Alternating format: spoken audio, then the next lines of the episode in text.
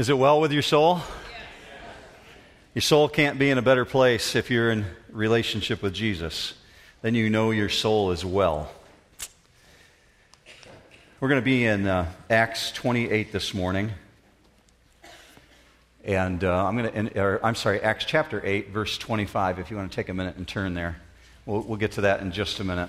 Kathleen, can you back that down just a little bit? I'm hearing some feedback up here. Thanks for that. Um, brief overview if you haven't been here in the last couple of weeks. We started uh, studying the book of Acts several weeks ago and uh, been working our way from chapter 1 to found ourselves in chapter 8 this morning.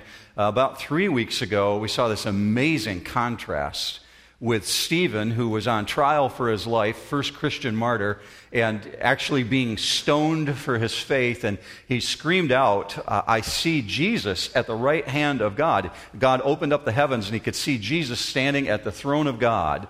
And we had this amazing contrast because on earth, just the fury and the rage was breaking out against him. And yet he had this peaceful moment of being able to see the glory of Christ at the throne of God. And then last time we were together, two weeks ago, uh, we saw Simon the sorcerer try and corrupt the Word of God by trying to buy God's presence. And we know we can't buy God's presence, right, church? It's a free gift of God. But that was a result of Philip taking the Word of God into Samaria, which is the northern part of Israel, where there were no Christians whatsoever. And Philip was the first real missionary, he left the area of Jerusalem, went up into Samaria. Thousands of people were responding. Well, this morning, what we're going to see is that God's going to cut a new channel, a completely new opening that no one probably anticipated at that point in time. And He reaches the world through an African in a very remarkable setting in what takes place when Philip is told by God to leave Samaria and go to this area where he encounters an individual from Ethiopia, first Gentile convert in Scripture. Up to this point, the Samaritans, who were half Jewish, were not completely Gentile, but a Gentile is anybody that's not a Jew. And so we find the first Gentile coming to Christ this morning. Before we jump into the text, I'm going to invite you to join me in prayer, and then we'll, we'll move into the actual passage. Would you join me in that? Father, I thank you for the privilege of being able to be here because of the freedom that we know for the, the lives that have been laid down in battle over the years to preserve the freedom that we can come here unafraid, unashamed even, and worship you freely. And it can't be said around the world. So we're so grateful, Father, the, on this particular weekend that there are men and women who have laid down their life that we would know this kind of freedom. But regardless, Father, of where we're at in the world, where we find ourselves in the freedom of the United States or in war torn Iraq, we can know that it's well with our soul if we have relationship with you. So we're so grateful for what we have in relationship with Jesus, regardless of our physical circumstances. Father, we would ask that because of the great prices that have been paid for us to know what we have, that we would understand you better. So I pray for every one of us in this auditorium this morning that you would give us a capacity to see things that we cannot see on our own, that your Holy Spirit would be our teacher and guide and that you would walk us through this in such a way that it changes our life. Let us know that we've encountered you. It's in Jesus' name that we pray. Amen. I want to start out with a premise this morning, and my premise you're going to see on the screen, and it's this God in love and mercy. We need that first one on the screen, Kathleen, so they can see that. God in love and mercy actually reaches out to man. Michael's catching up with me. There we go. Okay, now you guys are seeing what I'm talking about. God, in love and mercy, reaches out to man. If he did not do that, none of us could be saved. It's completely the work of God. Now, I, I want to help you to understand that because it's going to come out really strong out of Acts chapter 8 that it's completely on God's part. Salvation is totally the work of God. It originates with God, grace just flows through Him. Here's the problem there's two obstacles, and the obstacles are insurmountable. We absolutely cannot overcome them in our own strength, and they're biblical. I need you to see what those obstacles are because Scripture speaks very strongly about these obstacles. First one is this mankind is spiritually dead, absolutely incapable and unable to respond to God. It's not within us. So that puts it on God. Where do you get that from, Mark? Well, it comes from Scripture. Let me back it up. Ephesians 2 1 says this You were dead in your trespasses and sins. So, what does that mean to us? Well, if we're physically dead, we can't respond to physical stimuli, right? If you've got somebody that's laying in a morgue, their body is cold, there's no activity of the soul, it's left them. Meaning, you can scream and shout as loud as you want, but that person will not respond. They cannot respond to physical stimuli if they're physically dead. Well, the truth transfers over to your spiritual life. If you are spiritually dead, which is what scripture is talking about in Ephesians 2:1, you cannot respond to spiritual stimuli except for the work of God. Unless God is active, unless His Holy Spirit brings it. Jesus is even more blunt about it. Let me show you the way that He said it. John 6 44. He says, No one can come to me unless the Father who sends me draws him what my wife likes to call the wooing effect of God. God drawing us into relationship with Him. It's on God's part to do that. So, because of that truth, consequently, the hearing of the gospel by someone who doesn't have the activity of the Holy Spirit working with them appears to be foolishness to them, according to what Scripture says. When someone hears salvation explained, salvation in Jesus, it, it seems like it's nonsense unless the Holy Spirit is at work. Here's the second thing Satan is really aggressive. I mean, really aggressive, working overtime to blind men and women to the truth of the gospel, to the truth of who Jesus is. That comes from Scripture as well. Let me back that up. It comes from many places, but I'll show you 2 Corinthians 4 3. It says this Paul was writing, If our gospel is veiled, it is veiled to those who are perishing, in whose case the God of this world, meaning Satan, has blinded the minds of the unbelieving, that they might not see the light of the gospel of the glory of Christ, who is the image of God. Uh, just chew on that for a minute while I bring you back to home base here. Because of those two truths, that man is born spiritually dead, we're born in our trespasses and sins because of what Adam did, and because Satan is aggressively working, you have incredible reason to praise God this morning. You may not have heard that. You have incredible reason to praise God this morning. The very fact that you are here means that God chose to work in your life and has been wooing you in. The very fact that you're in church this morning means you're privileged to hear the Word of God. If you are in relationship with Jesus Christ, man, slam dunk because God has been working on you. The Holy Spirit has come around you, and God has chosen to bring you from the dead back to life. How much more could you have reason to praise God? Because we're told, according to Scripture, man can't get over that barrier. We can't do it on our own. So, premise God, in his absolute love and unlimited mercy, reaches out to man. If he did not do that, none of us could be saved. Now, if you're feeling this morning like, wow, Mark, we're only three minutes into this and it's like we jumped into the deep end of the pool, uh, just, just bear with me. What we're about to look at in Acts chapter 8 is going to make what I just shared with you crystal clear. So let's go to Acts chapter 8 and verse 25. And if you don't have a Bible with you, you'll see it up on the screen, or perhaps you want to use one in the rack that's in front of you. It says this, verse 25 So when they, meaning Peter and John, had solemnly testified and spoken the word of the Lord, they started back to Jerusalem and were preaching the gospel to many villages of the Samaritans. So they're carrying on the work that Philip started, but God's got another assignment for Philip. Go with me to verse 26. But an angel of the Lord spoke to Philip, saying, Get up and go south to the road that descends from Jerusalem to Gaza. This is a desert road. So he got up and went. Now, there's an important reason that Dr. Luke put in parentheses this is a desert road. It's a footnote that he really wanted us to pay attention to. So when we hear the word Gaza, immediately our mind goes to the Gaza Strip. We begin thinking of what we know of from the news headlines and the battle that took place between Israel and Hamas last summer, right around this time of year it started. Well, that's not the Gaza that's being spoken of here. The Gaza that's being spoken of here is an ancient city that lays south of modern day Gaza. So, in the first century, about 90 years before Jesus was born, the ancient city of Gaza was destroyed. And a new Gaza was built, the one that we know today. But the one that's being referred to here is the ancient Gaza. So he says, go to the one that's by the desert road, meaning he's telling Philip to go off road. Here's why. When you leave Jerusalem to go southwest, there's one road that takes off towards Egypt that goes through the ancient ruins of old Gaza. There's another road that takes off west that goes to the new city of Gaza. Philip is being told to go to the ancient city of Gaza, the desert road. So, this footnote that Luke has included here emphasizes something really strange about what the Holy Spirit's asking him to do to go to this wilderness area. What's amazing to me in verse 27 it says, He got up and went. It, it's absolutely amazing. That should st- look, look closely at that. I want you just to see those phrases on the screen. He got up and went.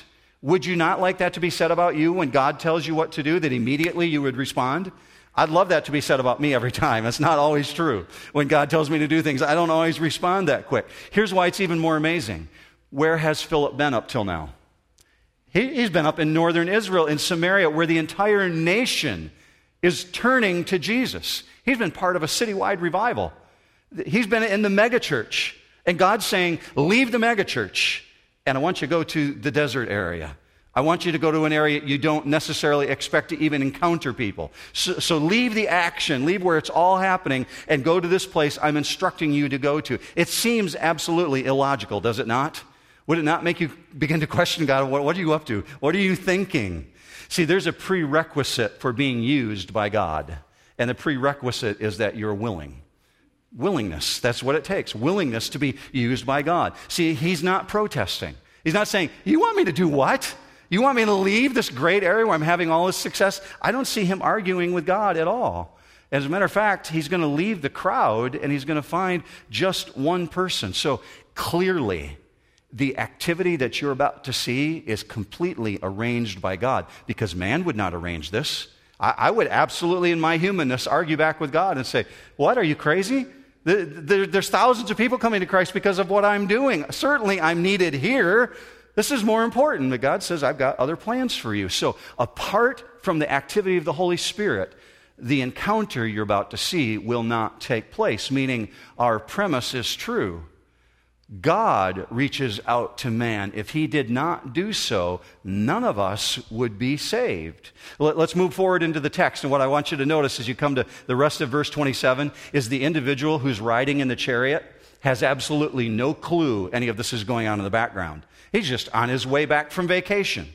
Let's go to verse 27, the last part of it, part B. And there was an Ethiopian eunuch, a court official of Candace, queen of the Ethiopians who was in charge of all her treasure. And he had come to Jerusalem to worship, and he was returning and sitting in his chariot and was reading the prophet Isaiah.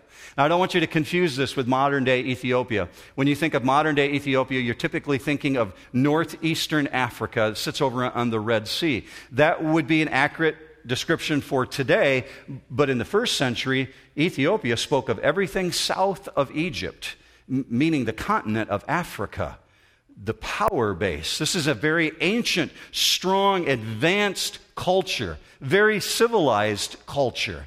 And in the Bible, it's referred to as the kingdom of Cush. Let me show you the definition for it on the screen where the word Ethiopian comes from, and perhaps it'll help you to understand it a little bit more. I included it in your notes, but for the Greeks, when they looked at an Ethiopian, they described them as a person with a burnt face, someone who had been scorched with a dark appearance. So that's where the word Atheothos comes from, Ethiopian, because of the darkness of their skin.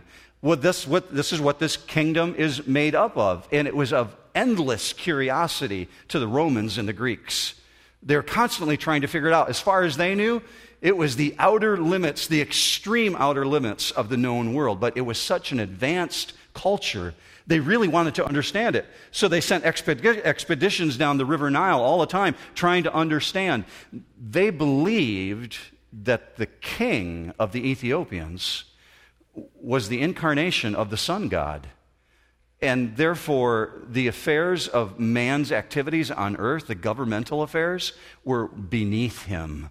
And so, as a result, they named the mother of the king queen over the nation, and her title was Candace. Candace is not her name. It's like we would use the title Pharaoh or Caesar. Candace is a title, meaning she's the ruler over the nation, meaning mama's got control of all the money, and she's got control of the government. And this treasurer we're reading about works for her. So it's the modern day equivalent of the Secretary of the Treasury. We find something remarkable, remarkable about this guy. In verse 27, we're told he's a eunuch meaning he's been neutered, or another term would be castrated. This is an individual who's had his maleness removed. And in the ancient world, there was only a reason to do that that was very specific. When a king chose an individual, typically as a teenage boy, whom they were going to groom and shape to oversee his harem or oversee his treasury, they would prepare them that way. They would neuter them. So this man has been in the king's service, has been shaped by the king, and his physical status is really significant because he's on a pilgrimage. We've seen that he's left Africa, gone to Jerusalem. We've already been told in the passage he's there to worship God, and he's returning. He's on his way back. So he's a Gentile who believes, but in this case, his belief doesn't earn him membership into the temple because of Deuteronomy 23. Old Testament law says a man who is a eunuch can't enter the temple, can't worship God inside the temple. And so he has to stop at the gate. So this guy's exploring. He's a seeker. He wants to understand God. He's gone to the capital city, but the rules say you can't come in. So, this physical status is very, very significant. He can never enter in and worship God in the temple. So, verse 28 says he's returning, he's in his chariot, he's driving home from vacation, and he's reading the Bible. Uh, something remarkable about him is he's not only the chief treasurer, he's very rich and very powerful. Part of the way you understand that is he's holding the scroll of Isaiah in his hand. That was impossible for people to get their hands on, let alone for a Gentile. So he's got power and he's got money, enough that he was able to buy his own copy of Isaiah when copies were not available. Despite his power, despite his prestige, he's got this aching in his soul. There's an emptiness, and that's why we find him searching. So he's made this really long, grueling journey from Africa to Jerusalem, searching to worship and understand God. And do you notice he's aware that God can be known through the Word? He's aware that he can discover more about God by studying God's Word. Now, I want to speculate with you for just a minute, but I think the reason he's attracted to the book of Isaiah is very specific. Do you, do you think it's by accident he's reading Isaiah? I don't think there's any accident here whatsoever, especially when you see the passage I'm about to show you from Isaiah 56. Isaiah 56 speaks to individuals who are eunuchs, who believe that they have no future because if, if you've been neutered, it means that you have no generation coming after you, no descendants whatsoever. But look at what God says in Isaiah 56, verse 3. It's kind of a long passage, but I want you to see it on the screen. Let not the foreigner, that's this guy, he's a foreigner, let not the foreigner who has joined himself to the Lord say, The Lord will surely separate me from his people. Nor let the eunuch say, Behold, I'm a dry tree. For thus says the Lord to the eunuchs who keep my Sabbaths and to choose and chooses what please me and hold fast my covenant. To them I will give in my house and within my walls a memorial. And a name better than that of sons and daughters, I will give them an everlasting name, which will not be cut off. In other words, if you belong to me, you got a future. And you got a future with me in my house. Do you think that might have attracted the eunuch to Isaiah? I think there's a reason why he's drawn into this book, even if he doesn't understand it. Now, understand what's going on here from this level. All the essentials are in place. God's working behind the scenes. So Philip has obeyed the Spirit's call. He's left Samaria, where the action's at. He's going to the desert place. This individual, the Ethiopian, he's seeking. He's reading God's word. God is prepping his heart. Time for the next step. Now, if you're Philip, are you not wondering at this point, God, what in the world am I doing out here? I'd be thinking that. God hasn't told him yet. He just said, here's where you're supposed to go. Go to the desert road. We didn't tell him why. So he needs some prodding, and the prodding comes in the next verse. The Holy Spirit has to say, hey, Philip, go to this specific chariot. Look with me at verse 29. Then the Spirit said to Philip, Go and join this chariot. Philip ran up and heard him reading Isaiah the prophet and said, Do you understand what you are reading? So Philip runs up and he's trotting alongside. Now, don't think of this chariot going like it does in, in war movies that you see. This is not a war chariot. Actually, the word that's used there is describing something more like a carriage, which has a roof over the top. So this man's wealthy enough that he's got a driver of his chariot or his carriage. He's sitting in the back in the upholstered area.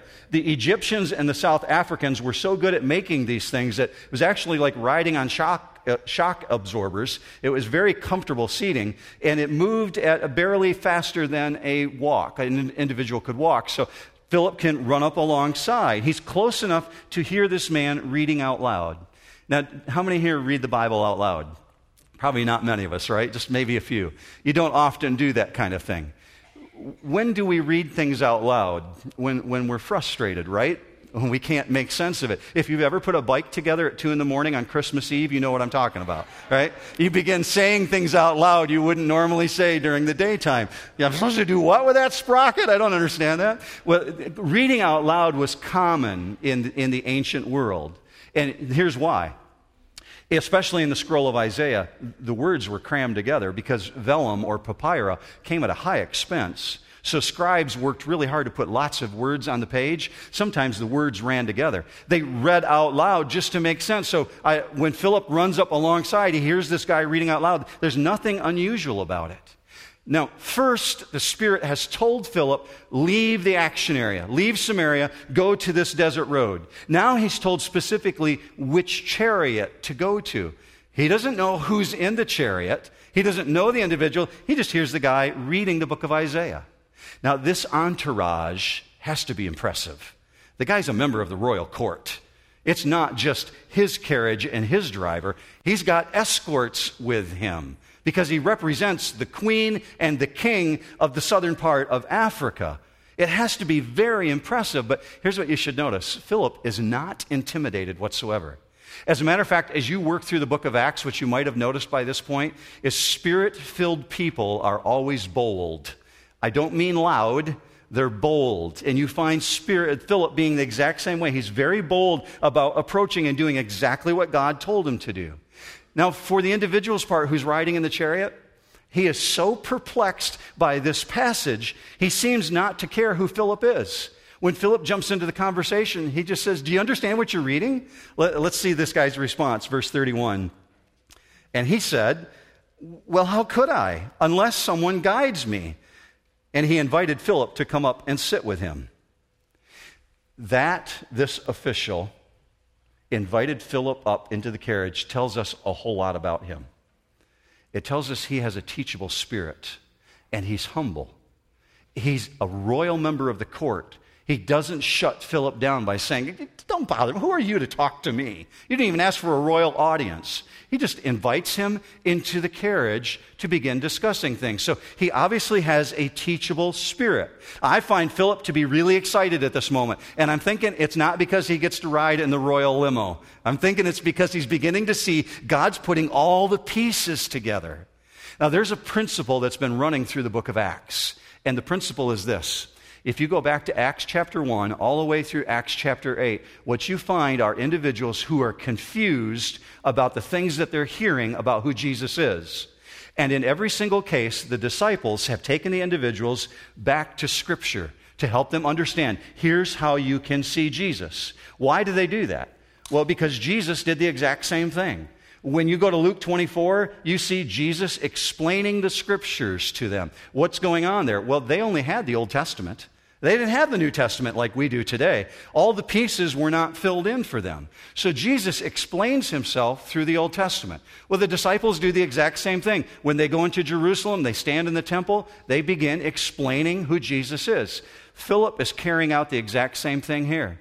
So when this man says, I don't understand what's going on, as he does coming up in, in verse 34, you're going to understand this is a Gentile from a distant land who can't make sense of this unless he has a guide. Now, Dr. Luke tells us in verse 32 the exact passage that he was reading. Let's look at this. Verse 32. Now, the passage of Scripture which he was reading was this He was led as a sheep to slaughter, and as a lamb before its shears is silent, so he does not open his mouth. In humiliation, his judgment was taken away. Who will relate his generation? For his life is removed from the earth. Who's that passage talking about, church? Yeah, it's the Jesus answer, right? That's the safe one. Everybody can get that one right. Yeah, we know that. But he didn't know that. It, it was a, a clueless thing to him. It's literally taken not only from the book of Isaiah, it's taken from chapter 53, verses 7 and 8. I would really encourage you later today, if you get a chance, to read Isaiah, especially chapter 53. You're going to see everything from Jesus' birth to Jesus' resurrection described 400 years before Jesus was born.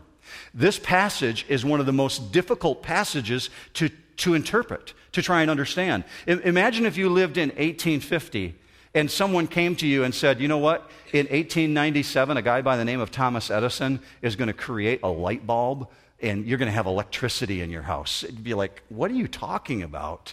All you know are candles and oil, right? You don't know anything about electricity or light bulbs at that period of time. Well, the same is true here. This guy can't understand. He's absolutely confused. So the Ethiopian's question is logical when he says in verse 34, What's he talking about? Who is this? Here's why the confusion is understandable. Even the best and the brightest minds in the first century thought that this passage was talking about the nation of Israel that Israel would be the lambs slaughtered. And that because of all the oppression they went under as a nation, that it's got to be talking about them. Others thought that Isaiah was talking about himself. And even others thought that maybe it was talking about the Messiah, but they were an extreme minority.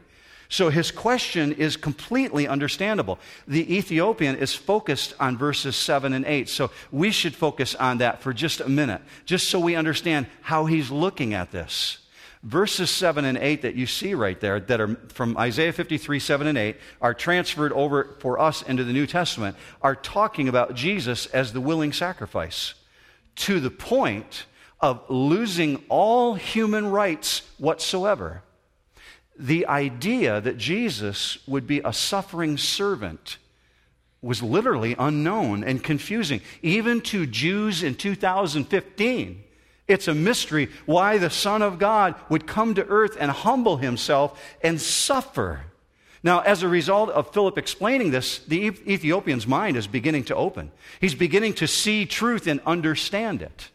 Here's what's significant running through this it is not just enough to desire salvation, it's completed by understanding salvation. So many times individuals desire salvation, but they don't understand it. People don't take time to explain it. We must also understand God's plan for salvation because when understanding takes place, that produces fruit. Let, me show you an example from Jesus himself. He's speaking of a parable here when I bring this passage up on the screen. Matthew 13 is, is where the parable is based. But watch how Jesus describes this. He says, And the one on whom the seed was sown on the good soil, this is the man, watch the flow of this, who hears the word and understands it. And as a result of hearing and understanding, he bears fruit. And even to the degree that some bring forth a hundredfold. Meaning, once a person understands salvation, not just receives it and accepts it, but understands it, that's a person who's going to bear fruit in their life. So if, if, I've lost you up to this point, here's the big picture from Isaiah 53 that's coming out. There's this general picture of, of the birth, the life, the death, the resurrection, and the exaltation of Jesus. And Philip sees this individual reading this, and he knows he's got this guy. He knows he can absolutely explain this to him because the picture of, of Jesus suffering that's the slaughtered lamb who's before the shearers silent. Uh, let me have you back up, Michael, just one slide. Would you put that, look, look with me on the screen, folks, and watch how he explains this to him. He was led as a sheep to the slaughter. What goes on with the sheep before the slaughter? They're silent. They don't know. They're completely speechless. That was Jesus before the trial. When you look at the next part, he's lamb before the shears, silent, so he does not open his mouth. In humiliation, his judgment was taken away. What's that? That's Jesus' trial, meaning he stood on trial, but his judgment was removed from him because it was an unjust trial taking place in the middle of the night. And what about the next part? His, his generation, his, who can relate his generation, meaning his life is cut off. What about that last phrase? Because that's where Philip really jumps in. That meant something remarkable to him. That mean, means something remarkable to you. So let's just put verse 33, this one sentence up on the screen. His life is removed from the earth. Philip knows in that moment, when he gets to that part, I can absolutely explain this to the guy because this is talking about the resurrection of Jesus his life removed. What did Stephen talk about? Jesus standing at the right side of God, next to the throne of God. Jesus is removed from the earth. He's exalted to heaven in glory. And he begins to explain this passage. So you can understand why the eunuch is confused. Go with me to verse 34. He expresses the confusion. The eunuch answered Philip and said, Please tell me, of whom does the prophet say this? Of himself or of someone else? Then Philip opened his mouth, and beginning from this scripture, he preached Jesus to him. See, Philip's ready to launch. He just, he's just waiting for this moment. So he begins from Isaiah and he begins preaching Jesus. This is so cool because here's what's happened God has gone before Philip. He didn't have to do anything. He just had to leave Samaria and go to the desert area. God had already plowed the fertile soil.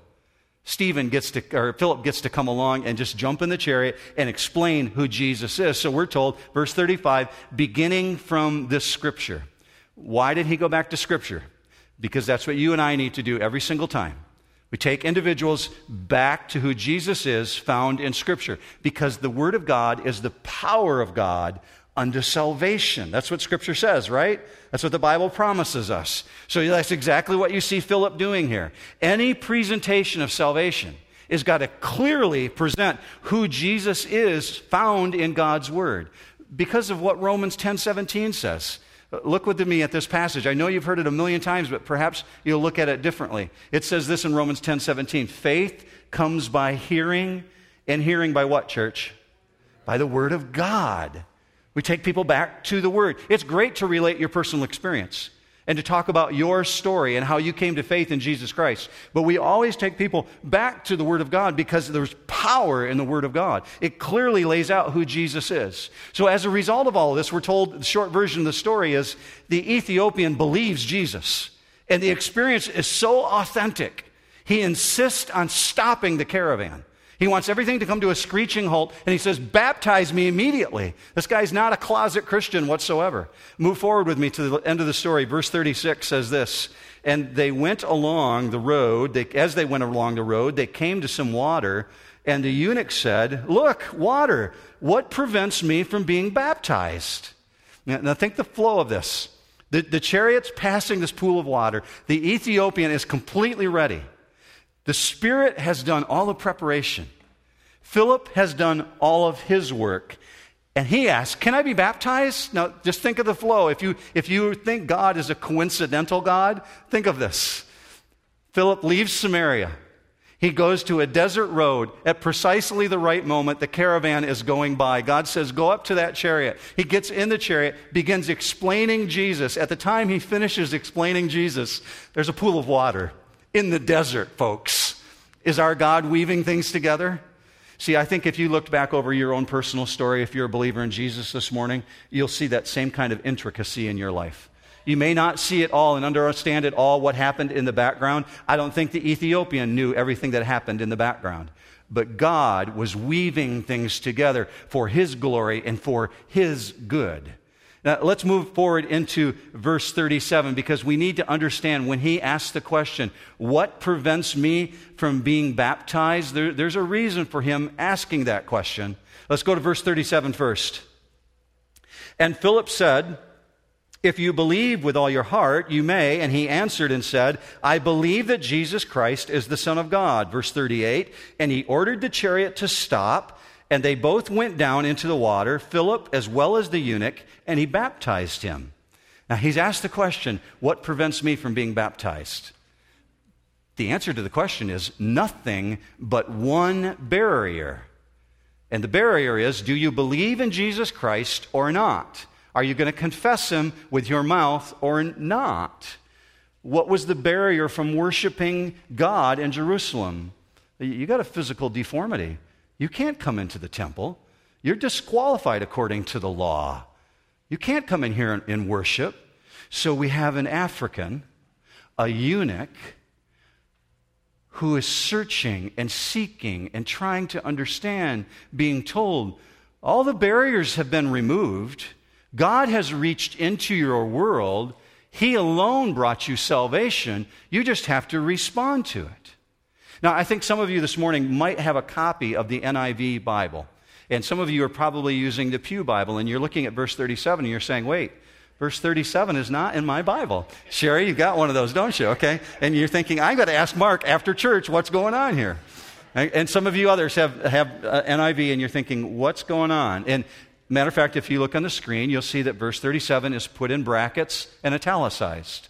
Here's why nobody knows where that came from. The oldest and most reliable manuscripts don't include verse 37, but yet somehow it made it in there. Either a scribe inserted it in because he heard later that that was common and that Philip did that, or he just wanted to help things along. But the editors of Scripture were wise enough to say, wait, this isn't part of the original manuscript. Here's why that's significant. That phrase that you see in verse 37 was always asked of someone once all of the disciples died and they had faded out of the scene. Before someone was baptized into faith in Jesus Christ, the question was asked do you confess Jesus Christ as your Lord and Savior? And the person could not be baptized until they answered that affirmatively. So, what we're looking at is an ancient scribal technique of someone taking this baptismal vow and putting it in here as part of the text. There's certainly nothing unbiblical about it, and it has great value. But here's what's important that type of response has to be there in order for Philip to move ahead and baptize this individual. And as a result, verse 38 happens. He orders the chariot to stop, and they both go down, and the baptism takes place because there's been a confession of belief. And notice this this confession of faith is not just in front of Philip. Who's the man have with him? His co workers. His caravan is there. Do you think they talked about what happened when they got back to the royal kingdom later that week? I think after that several hundred mile journey was over and they're back in town, they're certainly talking about what happened with the royal treasurer. He confesses Jesus as his Savior to the degree he was baptized. He's willing to own it. Uh, let's finish out the story. Verse 39 says this When they came up out of the water, the Spirit of the Lord snatched Philip away, and the eunuch no longer saw him, but he went on his way rejoicing. But Philip him found himself at Azotus and as he passed through, he kept preaching the Gospels to all the cities until he came to Caesarea. This is the first example you find in the New Testament of a rapture event. As a matter of fact, the word that's used here is the word harpazo. It's where the concept of Christians being snatched away by the power of God at some point in the future. This is the first time it occurs in the New Testament. For Philip's situation, he's raptured away, snatched away, much like Elijah in the Old Testament, and redeposited on another place in the Middle East, in Israel, the, the city of Azotus which is really along the coastal cities of the Mediterranean. So he's like starting out down by South Haven and working his way up through Grand Haven and up to Ludington, okay? That's what's going on here. He works his way in the southern part of the Mediterranean on up to Caesarea.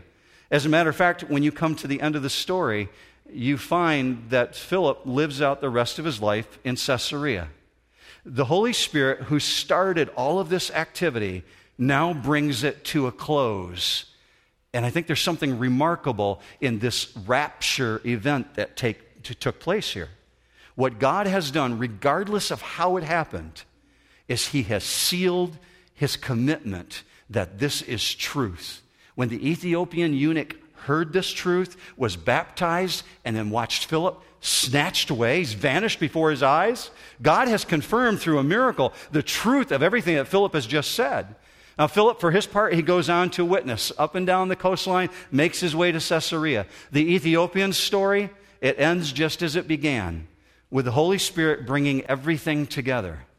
Our God creates and opens opportunities. He directed Philip exactly to the right person. Here's the mysterious thing to me about this passage. I'm working through it this week and I'm wrestling over an issue, and I couldn't quite come to resolve on it until about two days ago. Here's the mysterious thing He's called Philip out of this really successful environment where, if you will, he's been in the megachurch. And God says, I want you to go to the desert area. Leave the crowd, go find the one individual. Now, the individual, at the same time Philip is being told to leave Samaria, is leaving with his caravan out of Jerusalem. And the two merge on the same road. Now, where has the Ethiopian eunuch been? He's been in Jerusalem. He's been where the apostles are at, where the first church is at. And yet, because he's been in that city, he's seeking the one true God, worshiping God, but he didn't hear of Jesus while he's there.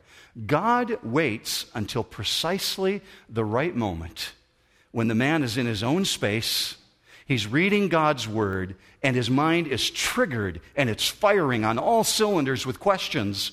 And that's when God says, Let me introduce you to Philip. And Philip brings solutions to his questions.